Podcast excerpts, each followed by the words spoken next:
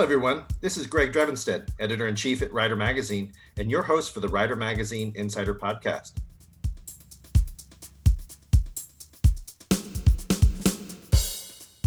Our guest today is Andy Goldfine. Andy is the founder of Aerostitch and the inventor of the Roadcrafter suit. Andy is also an advocate and organizer for the International Motorcycle and Scooter Ride to Work Day, which takes place on the third Monday in June. The 30th annual Ride to Work Day is coming up on June 21st.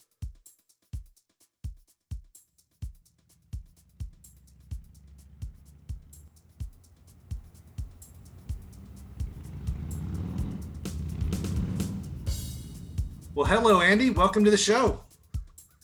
Glad to be here. Thanks for the opportunity. Well, most people that listen to this podcast certainly know about Aerostitch. Uh, they know about the Roadcrafter suit. Um, you know, ba- basically, you know, the, the Aerostitch catalog is something that I've looked forward to receiving for years. Uh, I've been able to wear some Roadcrafter suits. Both of those things have been developed kind of a cult-like following over the years, and um, but I don't know if everybody knows that when you invented the road crafter back in the early 80s, uh, textile apparel, which is really common now, was not common then. So, yeah, I'd love to hear a little bit of the backstory on not only Aerostitch and Roadcrafter, but um, you as a motorcyclist. Well, you gave me a, a, half a dozen questions to study on before you, we started this. Um, and the first one was, How long have you been riding? And I started riding when I was 15 and a half years old, or 15, on an illegal mini bike, which no license plate. Um, and I actually technically started riding when I started bicycling as a probably a third grader or second grader or something like that. I remember where I was and the exact moment when the, I first balanced a bicycle. The night before the training wheels had come off, my mother and I had a long discussion about whether I was ready there were no balance bikes at that point. Uh, so I it was a big deal when I first started pedaling and balancing. I can remember it. I can take you to the exact spot it happened. And ever since, I've just enjoyed the experience of riding, of balancing. I think it's magic and I think it's medicine. I think it's just good for us. So, I mean, you, I, I, know you're based in Duluth, Minnesota, uh, right on the Lake Superior up there. Um, did, did you grow up in that area? Did you learn to ride in Minnesota? I, I, grew up in the center of Duluth in a fairly dense neighborhood. Duluth is on a pretty steep San Francisco like hillside uh, with a very cold lake ne- right next to it and a big uh, commercial harbor. There's a lot of foggy days. Winters are long and dark. Um, but I've been a rider and I, I connect riding with lots of other balance activities that people do the skiing sailing uh, skating surfing uh, dancing um, much more any we're made to be sort of wigglers and balancers. And and if you need if you don't get a dose of that every day uh your your life isn't as good. You don't feel as good. At least i don't. Well like anything else you know you use it or lose it. I mean you know motorcycling is a perishable skill if you especially if you've got uh, long winters, you know, you've got to probably kind of re- reacquaint yourself with with riding and just sort of getting the cobwebs out uh, every spring. Mm-hmm. Yes, uh, and and and as you as the older you get, the longer that spring re- reacquaintance period actually takes.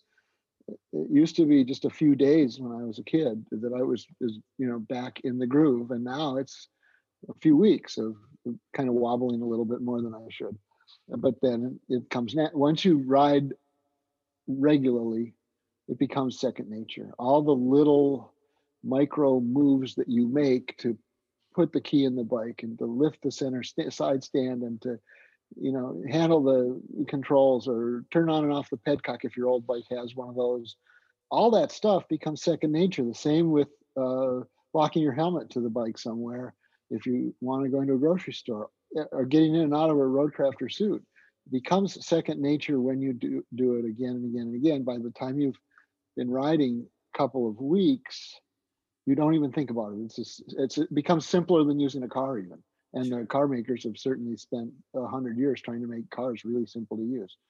Uh, that's what ride to work day is partly all about is to get people into everyday uh, use of a motorcycle if they choose to or if their circumstances will allow it.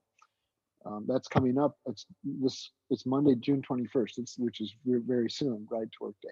Maybe talk about that a little later. Sure. So uh, you learned to ride a bicycle like many of us, then a, a mini bike, which you said was was not fully legal. I think that's probably common for a lot of people that learned as a as a teenager to ride a mini bike. So how did you get from there to basically inventing the Roadcrafter suit and uh, sharing that with the world? I started riding legally with a license plate on a Honda 90 at 16, a few days after taking the driver's test, at, just after my 16th birthday. And I rode to uh, high school and ever since. And at that time, Japanese high bikes were a revolution in how much high, higher quality they were than the European made uh, and American made bikes. So you could buy a Honda 90 for 325 or 350 dollars, and the thing would run, you know, 50,000, 40,000 miles without much attention. The, in in those, those old Honda 90s, the crank bearings were bigger than the diameter of the piston. So just about it was uh, they they were very high quality machines, and the Japanese bikes still are one of the highest quality in general uh, bikes that you can get.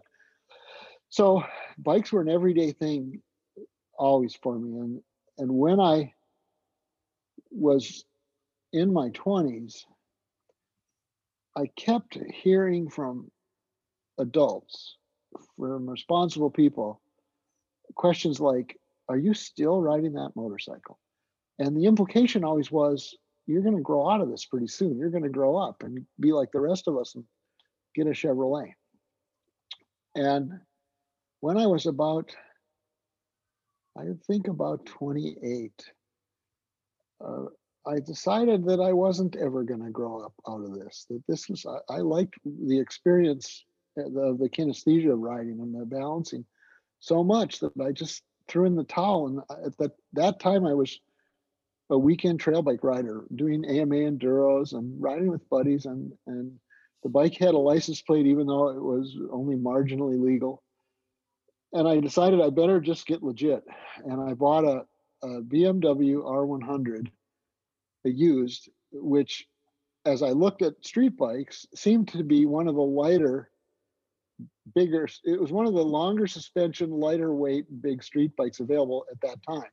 So I figured I could still go on gravel roads and do what I was used to doing, compared to the the, the Triumphs and Ducatis and and uh, all the Japanese bikes, they were light and they had a pretty good suspension system. So then I was riding that to my job, commuting on a fully legal with turn signals and everything BMW. And um, about that same time, the work side of the work life balance really wasn't doing going so well for me and i was not a happy guy doing what i was doing and uh, didn't really like working with who I was working with. And I decided I would try and start a business. And at that time, all of the industrial sewing and fabric mills and everything was involving our clothing was leaving America for Asia. And so all the garment factories, all the textile mills, all the people who made buttons and whatever, they were all closing and going bankrupt and their equipment and was up for auction. And, and I went to several garment factory auctions uh, and sort of learned what was going on. You could buy a commercial sewing machine, maybe that cost $3,500 for $50 or $150.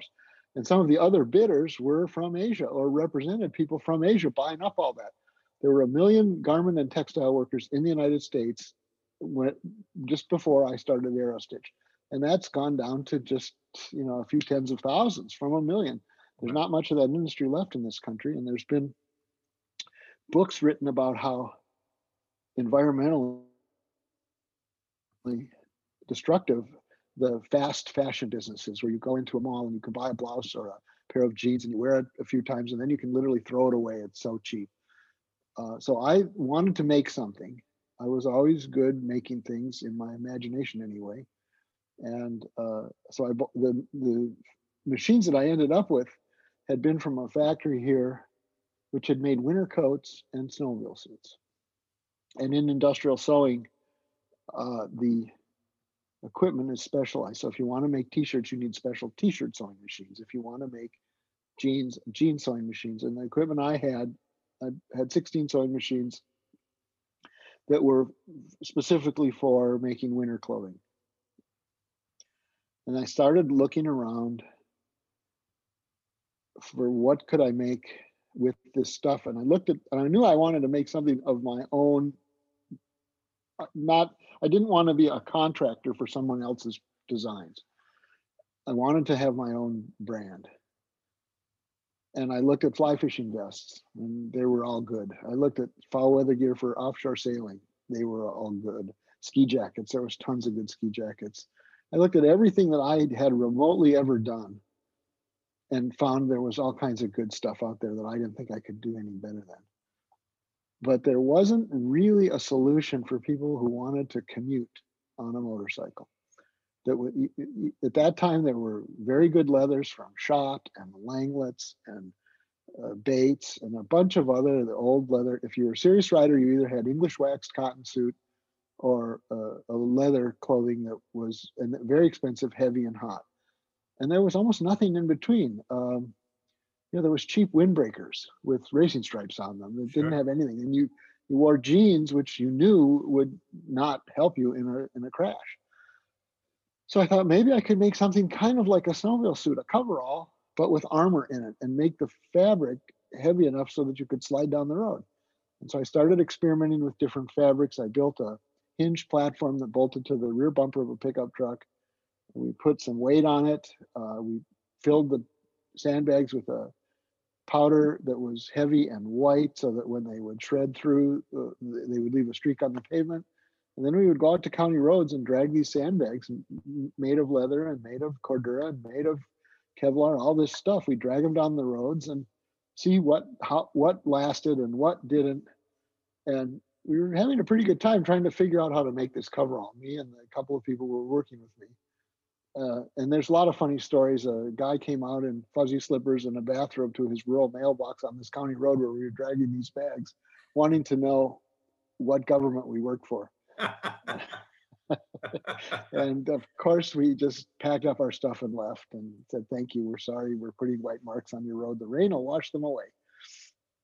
And pretty soon, I made this coverall, and then ran into resistance from the motorcycling community, especially people who uh, back in the day were the experts like you are today. They were not open minded, most of them. A few were. Uh, a fellow named Stephen L. Thompson was uh, very open minded and uh, wrote about it in his editorial columns.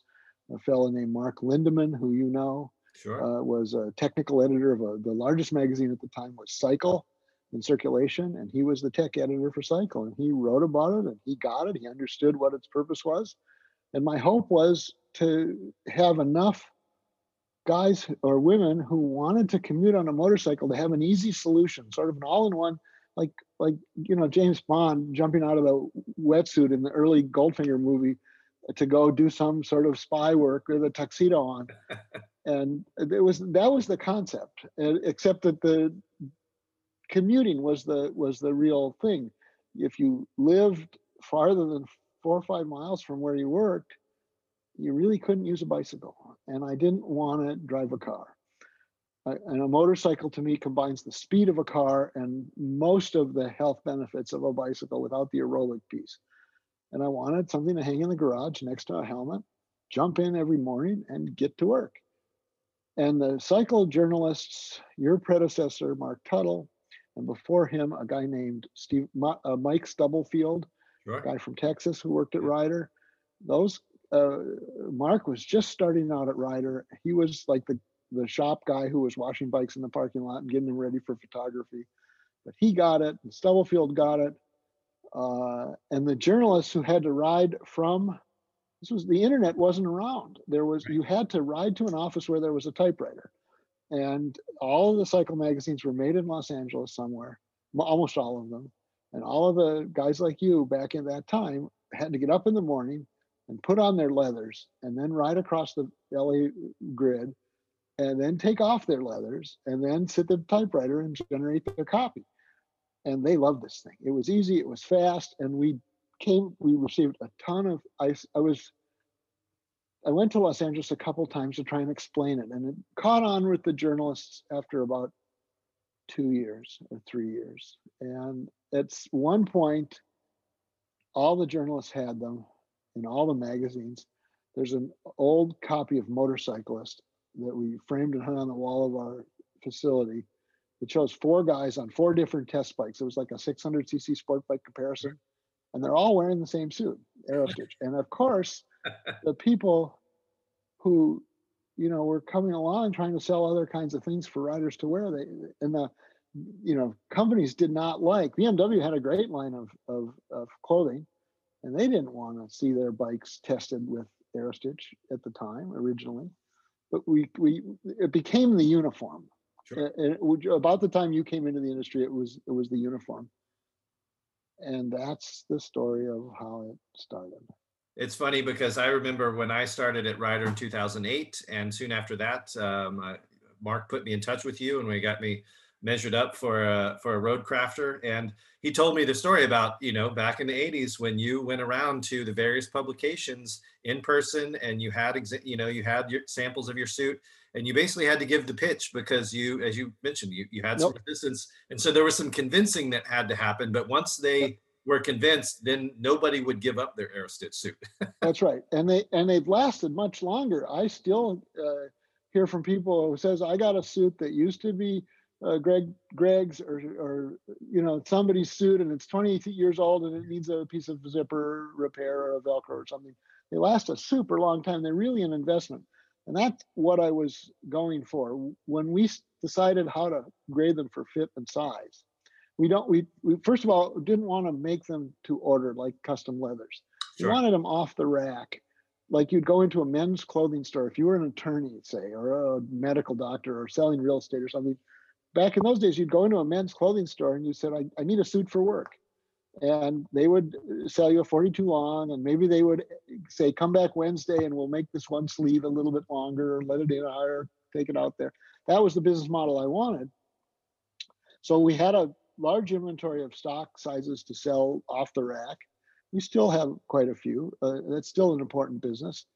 And um, so it wasn't custom tailored like uh, sure. uh, racing leathers. Sure. Uh, but it was always focused on commuting in my mind. And it, the, the the odd thing is, is that most motorcyclists want to ride for reasons of fun and coolness and fashion.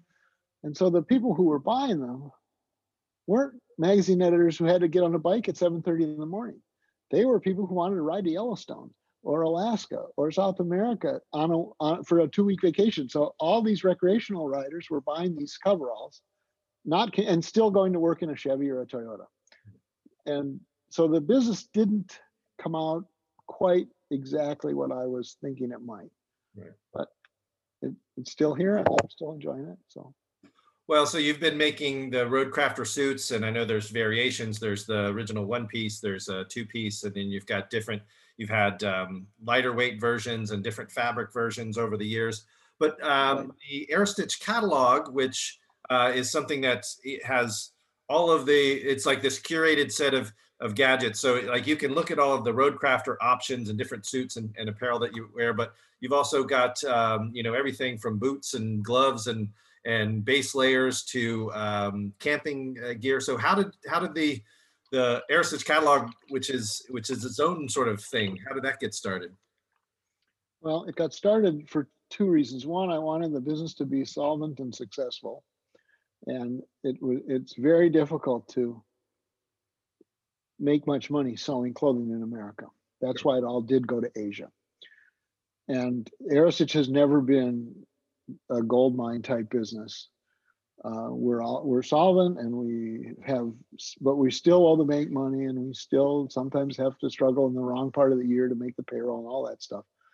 But i wanted the second layer was that i really wanted to present using a motorcycle as a as a as part of an ordinary person's world the sort of the world writ whole. So you didn't sort of stop your life and be, in my mind, this is me, not everybody. In my mind, you didn't stop your life to go riding as a like you'd stop your life to go sailing or skiing or something like that. And that's how most people consume motorcycling in America.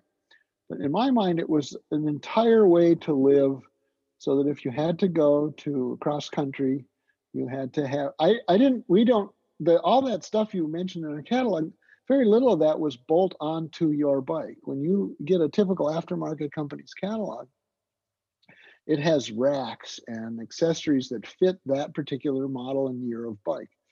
I wanted stuff you would have in your house or have in your pocket or carry on your pack that would make motorcycling easier. So we sold three different regular umbrellas because when you're traveling on a motorcycle, you're standing around outdoors. And an umbrella, whether it's a super hot sunny day or rain, is a very handy thing to have. But you don't know that unless you sort of give up on your car and start riding every day. And so we filled the catalog with tents that I thought were most appropriate for motorcycle travelers and sleeping bags the same and umbrellas and a couple of little cook kits. We're not a real outfitter for, you know, expedition. There's other kinds of outfitters that have a lot deeper selection of flashlights and knives and little stoves and stuff. But I wanted enough of it, cur- like you said, curated for people who motorcycle. And one example is uh, in the little tent area. If you are a motorcycle traveler, there is a chance that you'll find yourself wanting to put up a tent in an area where there's all pavement. I've done I've had to do this. It's not very much fun. It's not like sure. camping on dirt. But if you have to put up your tent in a parking lot somewhere, uh, and there is no grass to do anything, uh, you ha- can't have a tent that needs to be staked into the ground. You have to have a dome style tent that just sort of sits there. And so we have one person and two person and three person and four person versions of the dome style tent because that's really what you need if you're not sure what where you're going to need to put that tent. So it's curated. And if you go to a real outdoor place like REI or even Amazon, um, you'll see a million tents, sure. not just three or four that are well suited for uh, motorcycle traveling. Right. So that's so the catalog was an attempt to inferentially present to our audience how to be a motorcyclist in a way that I think is good well, one of the things I've always liked about the catalog, I don't know who first told me about the catalog, but I I called up and ordered one and had one sent to me is that uh, it's not just a catalog of, of apparel and uh, useful items, but it's you've got all this like pearls of wisdom. You know, you've got some uh, philosophical, maybe little essays up front. You've got uh, all these interesting little descriptions of products. I know you've got Mr. Subjective um, and for me, one of my favorite things has been the selection of books that you have in there. Is that some of my favorite motorcycling books I found and ordered through the Aerostitch catalog. Uh, the Melissa Holbrook Pierson's "The Perfect Vehicle" was a perfect mm-hmm. example, and um, yep. uh, there are various other books that I may not have found. And again, this was this was the late '90s when I first got an Aerostitch catalog, and the internet was in in, in its infancy. So um, it was something like the, that catalog was the best way to find out some of that uh, where to how to find well, we cer- uh, we certainly had a ton of fun making it. I i really loved being the zealot or i don't know how to pronounce zealot or evangelist or whatever you want to call it for this stuff. And we had fights about uh, which bo- the people i work with would say well this book doesn't sell. And i say i don't care. It's a really good book about motorcycling. We're we're keeping it. Sure and so it's that I guess as Mel Brooks would say, it's good to be the king sometimes. Sure. But uh, uh, it it, it uh, Aerostitch was not established to make me rich. It, it, was established to give me something to do with my life that I believed in, and hopefully it would make enough money to allow it to continue. Um, so that's uh, why why why the catalog is the way it is it's become sort of obsolete nowadays. They're very expensive, as you know, as a print yeah. magazine creator, uh, it's extremely expensive, and the, the cost of print, even before the internet, forced the the it, it created the profession of journalism because you couldn't ju- you couldn't afford even when the internet didn't exist you couldn't afford to put just any old opinion in there. You had to have educated people. You had to have Kevin Cameron and P- right. Peter Egan and all these people that were predecessors to you had to know how to write and had to know how to think. And when you went to a newsstand and bought a print magazine or you looked at an Aerostitch catalog, um, it was so expensive you couldn't just lollygag around and put anything you wanted in there like you can on the internet. Sure. Yeah. So it it, it helped well, I mean, you're right. I mean, it, it, not only entertains, but it informs. I mean, if, if someone is right. considering certain motorcycles, certain products, and and so even though eh, you know there was, I, I mean, that's what the Aerostitch catalog had kind of an editorial component to it. You know, like I said, you could learn right. about exactly. motorcycling, not just what to buy, and I found exactly. that valuable. It had this kind of insider club sort of feel to it, where we were all sort of part of this this little group, and um, yeah, I mean, all kinds of you know, unexpectedly useful products. One of the things that uh, you sent me to test years ago, and it is still something that I use all the time, is the is the LP bag, the lightweight portable bag, which is just That's it's a ripstop nylon. It has straps where you can wear it as a backpack. I think you could probably stuff a helmet in there, but I take yep. that with me everywhere because it, it basically folds up into just about the size of my fist. I take it on every trip. It ends up being my laundry bag. It ends up being everything. Yep. And I just interviewed Dr. Greg Frazier uh, for the podcast. He's always, you know, in photos, he's always wearing an Aerostitch suit. And he was telling me about the time he went across Russia and all he had was this map from the China Southern um, yeah. magazine of the map of Russia and a compass that he got from you from, from his Aerostitch compass. And that's how he made his way across Russia. So, yeah. Well, let me put in a plug for you and the podcast. You gave him and he gave you a wonderful interview. The two of you produced something really fun to listen to. So if you're listening to me right now and you want a really good interview, a few uh, uh times previous to this interview is the Greg Frazier, uh, Greg uh, Drevenstedt interview, and it's worth listening to. You guys had a good. I enjoyed his stories and your questions very much. Thanks. Yeah, he's he's a fun guy. I've only met him once in person, uh, many years ago in Thailand, of all places. Uh, but he gets around a lot of rallies, and uh, you know, hopefully, we'll get to catch up with him soon. And, so, and he, you know, he's got his own purist kind of attitude. I don't know uh, exactly what keeps him going in life anymore, really, sometimes than I know myself. But, but he he's a one of a kind guy. Sure. He's a neat guy. Yeah. Well, to be around the world, to have traveled around the world as many times as he has by motorcycle, he's a self uh, professed luddite like he says he doesn't have a smartphone he doesn't do use a yeah. gps you know and so he's somebody who's figured out how to travel the world and explore by his own wits which yep. You know, in the days of sat phones and everything else it's uh it's um it, it, seems anachronistic but at the same time it's something that is uh um, it's a it's a purist approach to travel and adventure. Yeah, he represents sort of a bygone era in uh, motorcycle traveling. When you're sort of on your own you're, what what created today's adventure motorcycling market, quote unquote, is three only three or four things. One was the motorcycles got very reliable, so you can depend on the bike to get you home, no matter where, pretty much no matter where you are, and the smartphone and the GPS technology. So you can't get lost. You always can call somebody, and the bike isn't going to break down. But when Greg started doing it, that, those things weren't there. None of those. So it became very um, manageable for the average person to decide to ride to Alaska in my lifetime and in yours. Right. Right. Yes, he's he's definitely one of those trailblazers that, you know, as when people do something first or do it multiple times, that's when other people realize that it, it, it's it's possible. So I wonder, you know, uh, speaking of, you know, Dr. Frazier, he's like I said, I, nearly every photo I've ever seen him in, if he's wearing riding gear, he's got an Aerostitch suit on. Um, years ago, I had the uh, an opportunity to meet John Ryan uh, after Melissa uh, Holbrook Pierson wrote her book, uh, The Man Who Would Stop at Nothing.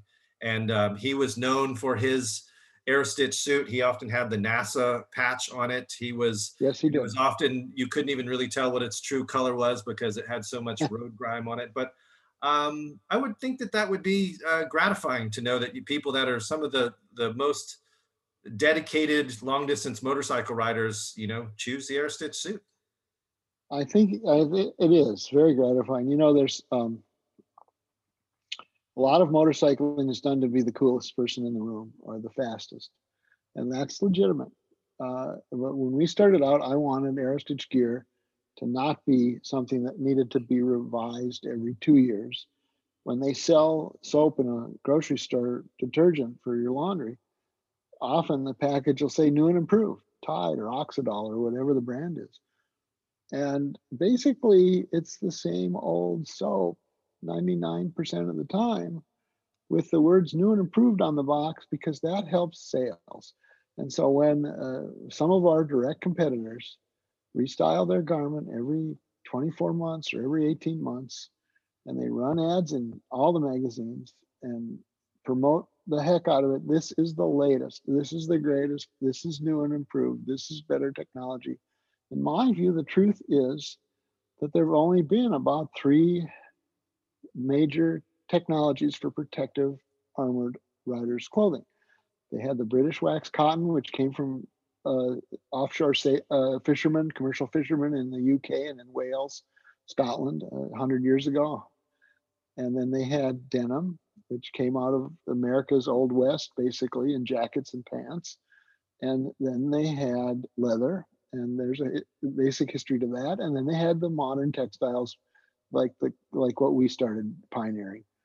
And once you design and invent like a Levi 501 button fly blue jean, 18 whatever it was, pretty hard to make that new and improved. But that doesn't stop people who want to make money from trying. So they'll put decorative stitching on the back pocket, or they'll put artificially uh, tears and into the fabric, and 13 uh, year old girls will eat it up and they'll buy all the torn jeans with decorative stitching and they'll feel really pretty and they are really pretty and it's all wonderful. But it's not really a better blue jean than the old levi's 501 made in 18 whatever. And the same is true with synthetic textile armored riders clothing. You can put all the pockets you want on all the zippers you want all the vents all the reflective. We try to use something that philosophers call occam's razor which is how simple can you make it how light can you make it what's the least you need to make it do its job. And so Aerostitch's gear isn't new and improved every 18 months. It's refined. We make detailed changes as things come out. I think we've had three different generations of, of uh, 3M reflective on there. 3M's improved their product. It's more durable. It's better in so many different little ways. So we switch to it, or we change the way we sew a pocket to make it a little easier. But basically, the design is from 10 feet away it looks the same as it did in 1984 because that's there was a there was no competitor reference points when i was starting to do this. I had to draw on a piece of paper. I want it to be this way. I think i'm going to want to be able to carry a quart of milk in a big in the front pocket. So we have this big long front pocket. Or i think i want to be able to put the toll road change in the sleeve pocket so that if i'm going on a toll road i pull up to the toll booth do i want to put it on the left sleeve or the right sleeve well if it's on the left sleeve then riders will sit there in the toll thing with their with in first gear with their clutch pulled in and they'll fumble it and they'll fall over. So it better be on the right sleeve to right. force riders to go into neutral at the toll booth. So when they fish out the dollar for the toll booth, they're not sitting there holding the clutch in. So all of the there was a there was a million little decisions on how I wanted the thing to function as a tool, as a piece of equipment. And that's what we still make today. And the result is that, like you said earlier, the people who ride a lot of miles know the difference. Sure. They don't care really what it looks like. We have a lot of jokes that it is it's it's an antiphrodisiac, which is a word that the, the word for making somebody sexually attractive is using an aphrodisiac. Right. But there's actually a word in the dictionary, an antiphrodisiac or something like that.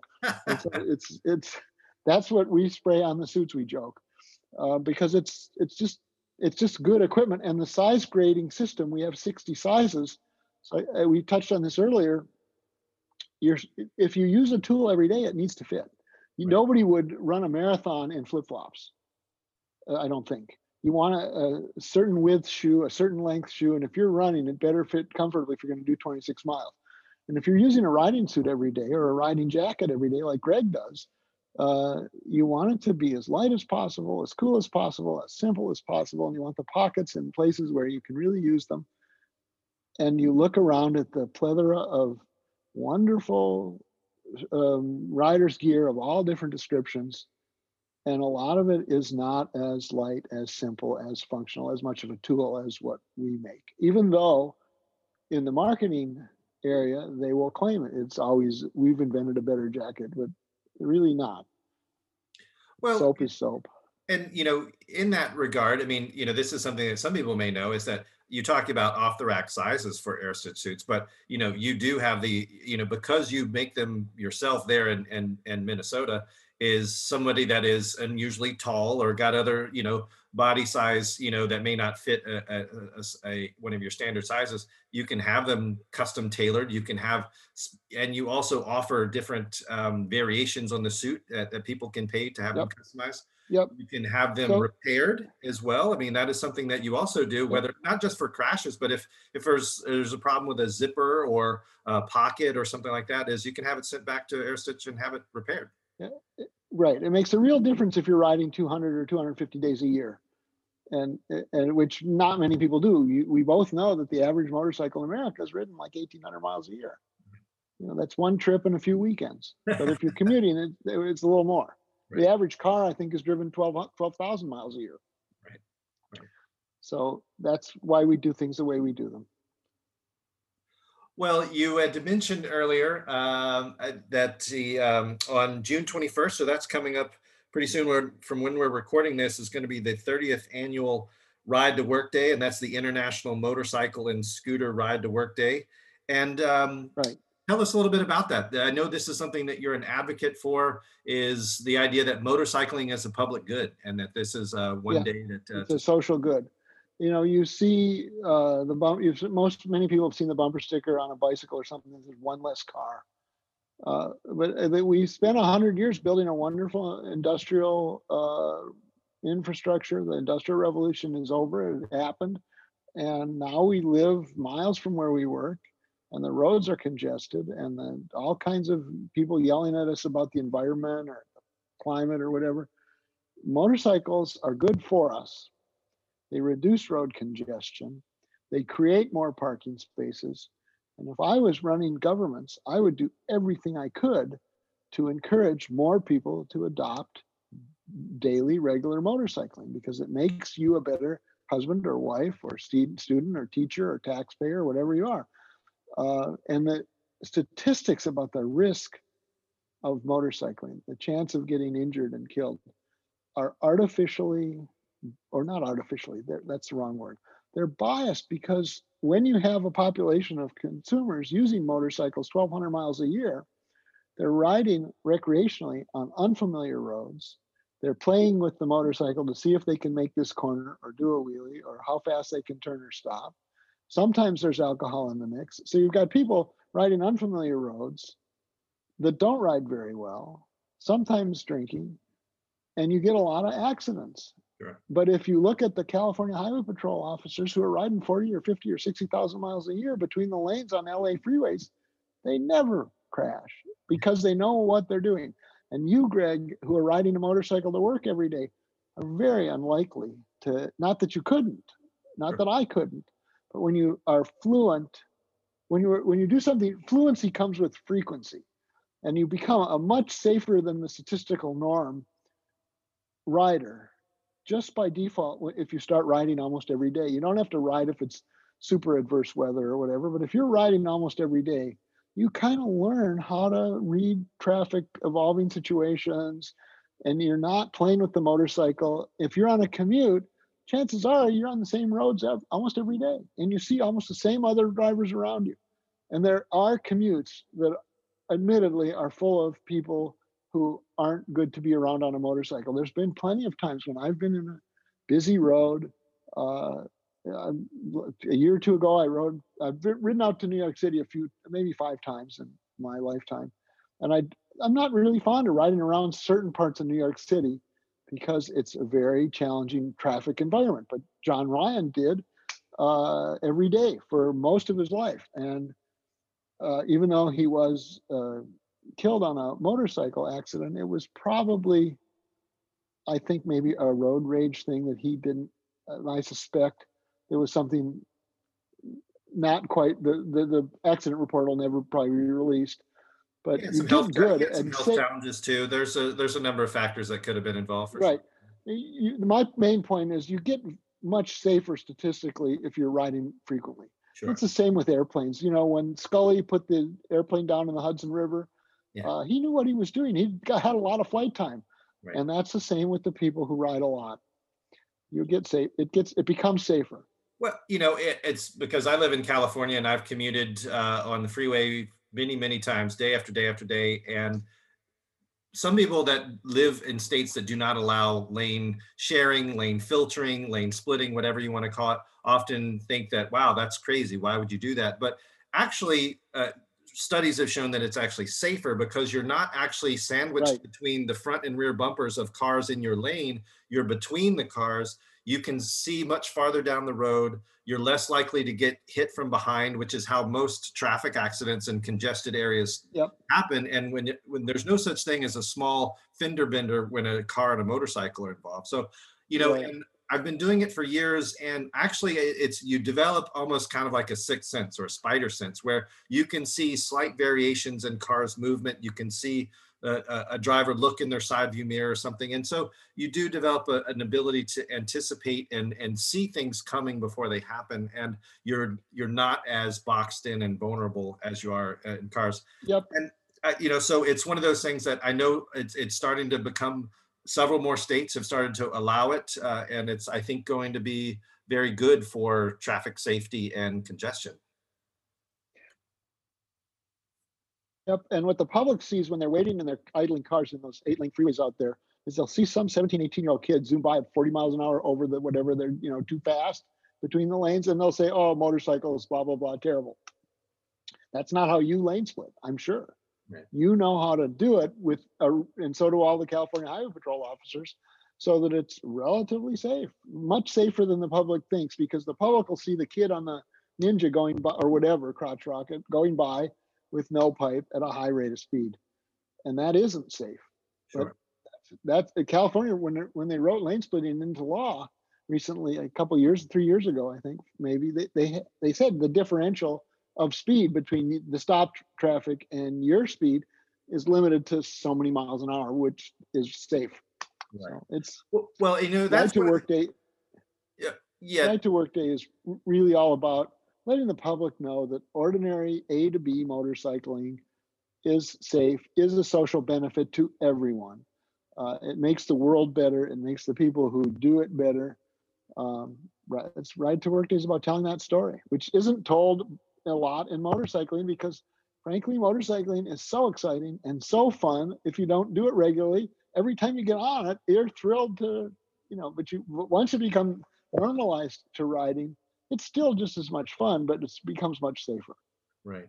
And you know, I, that's obviously one of the the challenges that we deal with as as motorcyclists in the United States is culturally, as you said, you know, when you were growing up and you were riding motorcycles, you had friends, you had family members that kept asking you, why are you still doing that? Why are you still riding a motorcycle? You know, when are you going to grow up? Um, having had the opportunity to ride many times in Europe, there's just a different mindset. Uh, one is that uh, part of it is the the cost of fuel and the cost of vehicles and so forth the congestion in cities and the, the design of some of the roads is that motorcycling is much more common as a regular form as a primary form of transportation. And Yes. there's less cultural aversion to motorcyclists in europe. And so it's um, you know that is one of the challenges. Also lane splitting lane sharing is common. You can park on most sidewalks in cities. Uh, there are just many Right. fewer restrictions to where it is it's not only encouraged but it becomes uh, for some people it's the it's really the only cost effective way for them to have transportation that isn't public transport Yes. Yeah, and you see people of all ages going on motorcycles, hauling their groceries or hauling their children to school or whatever. Uh, I have a coworker at Aerostitch who took his kid to school on the back of a Kawasaki 650 for years when the kid was a little kid. Coolest kid in grade school absolutely and uh, uh, you know things happen there's a, a philosophic point of what are laws really and laws have a tendency to just sort of sanctify and bless what our natural behaviors are so all over the world um, in asia and in europe and in south america the natural thing to do if you're on a motorcycle in a traffic situation is to use the motorcycle's nimbleness and narrowness to snake through the traffic. And here in America, you're considered a horrible hooligan if you're doing that, mainly because America is the only country in the world that went right to automobiles. We had motorcycles and cars in 1912, 1913, 1910, 1908, but Henry Ford came along, invented mass production, and started putting Model Ts in every farmer's barn. And the rest is history, as the saying goes. We went right to cars. So we're out there as a as a minority in traffic. And when you're a minority, you're scapegoated. You know how I mean that's but we have the freedom to ride and it is a good thing for everybody we are just not tolerated like they're tolerated in asia and in europe uh, and in south america as normal transportation it's this is a wonderful transportation option and if you happen to own an aerostitch coverall or some other good quality riding gear you don't even have to wait for a nice day right right well i know that you know once I got my Aerostitch and I would be able to zip in and out of it.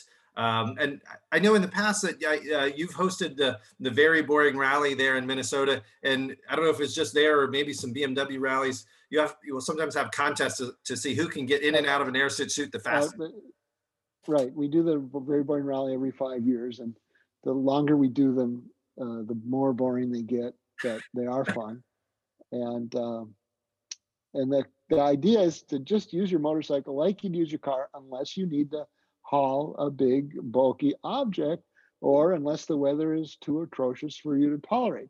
Here in duluth minnesota i know a little about atrocious weather.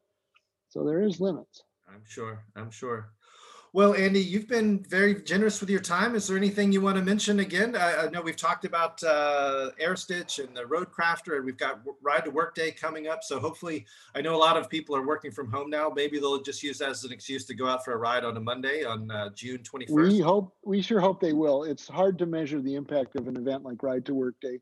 It is worldwide. It, we have tried to figure out how many more people ride to ride on ride to work day by counting motorcyclists uh, passing under an overpass on a regular Monday and then on the ride to work day Monday, and it is more. And so it might be the world's largest motorcycle event by numbers of participants. If you are listening to this and you want to go riding or ride to work on ride to work day, do it. And if anyone asks you about your bike, tell them how great it is.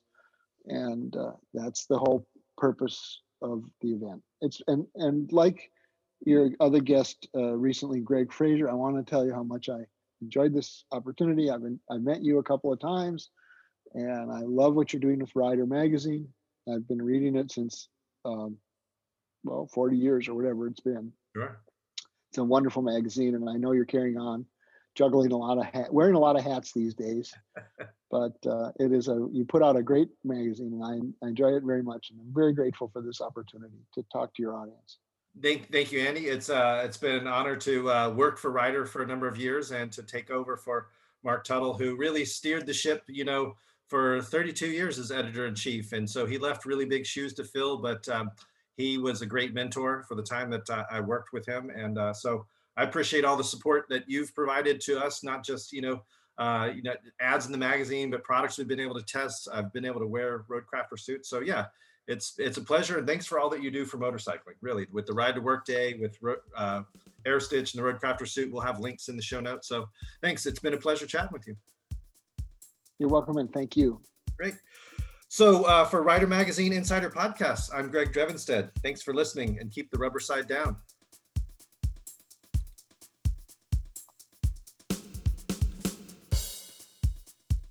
If you've enjoyed listening to the Rider Magazine Insider Podcast, please subscribe, leave us a positive rating, and tell your friends.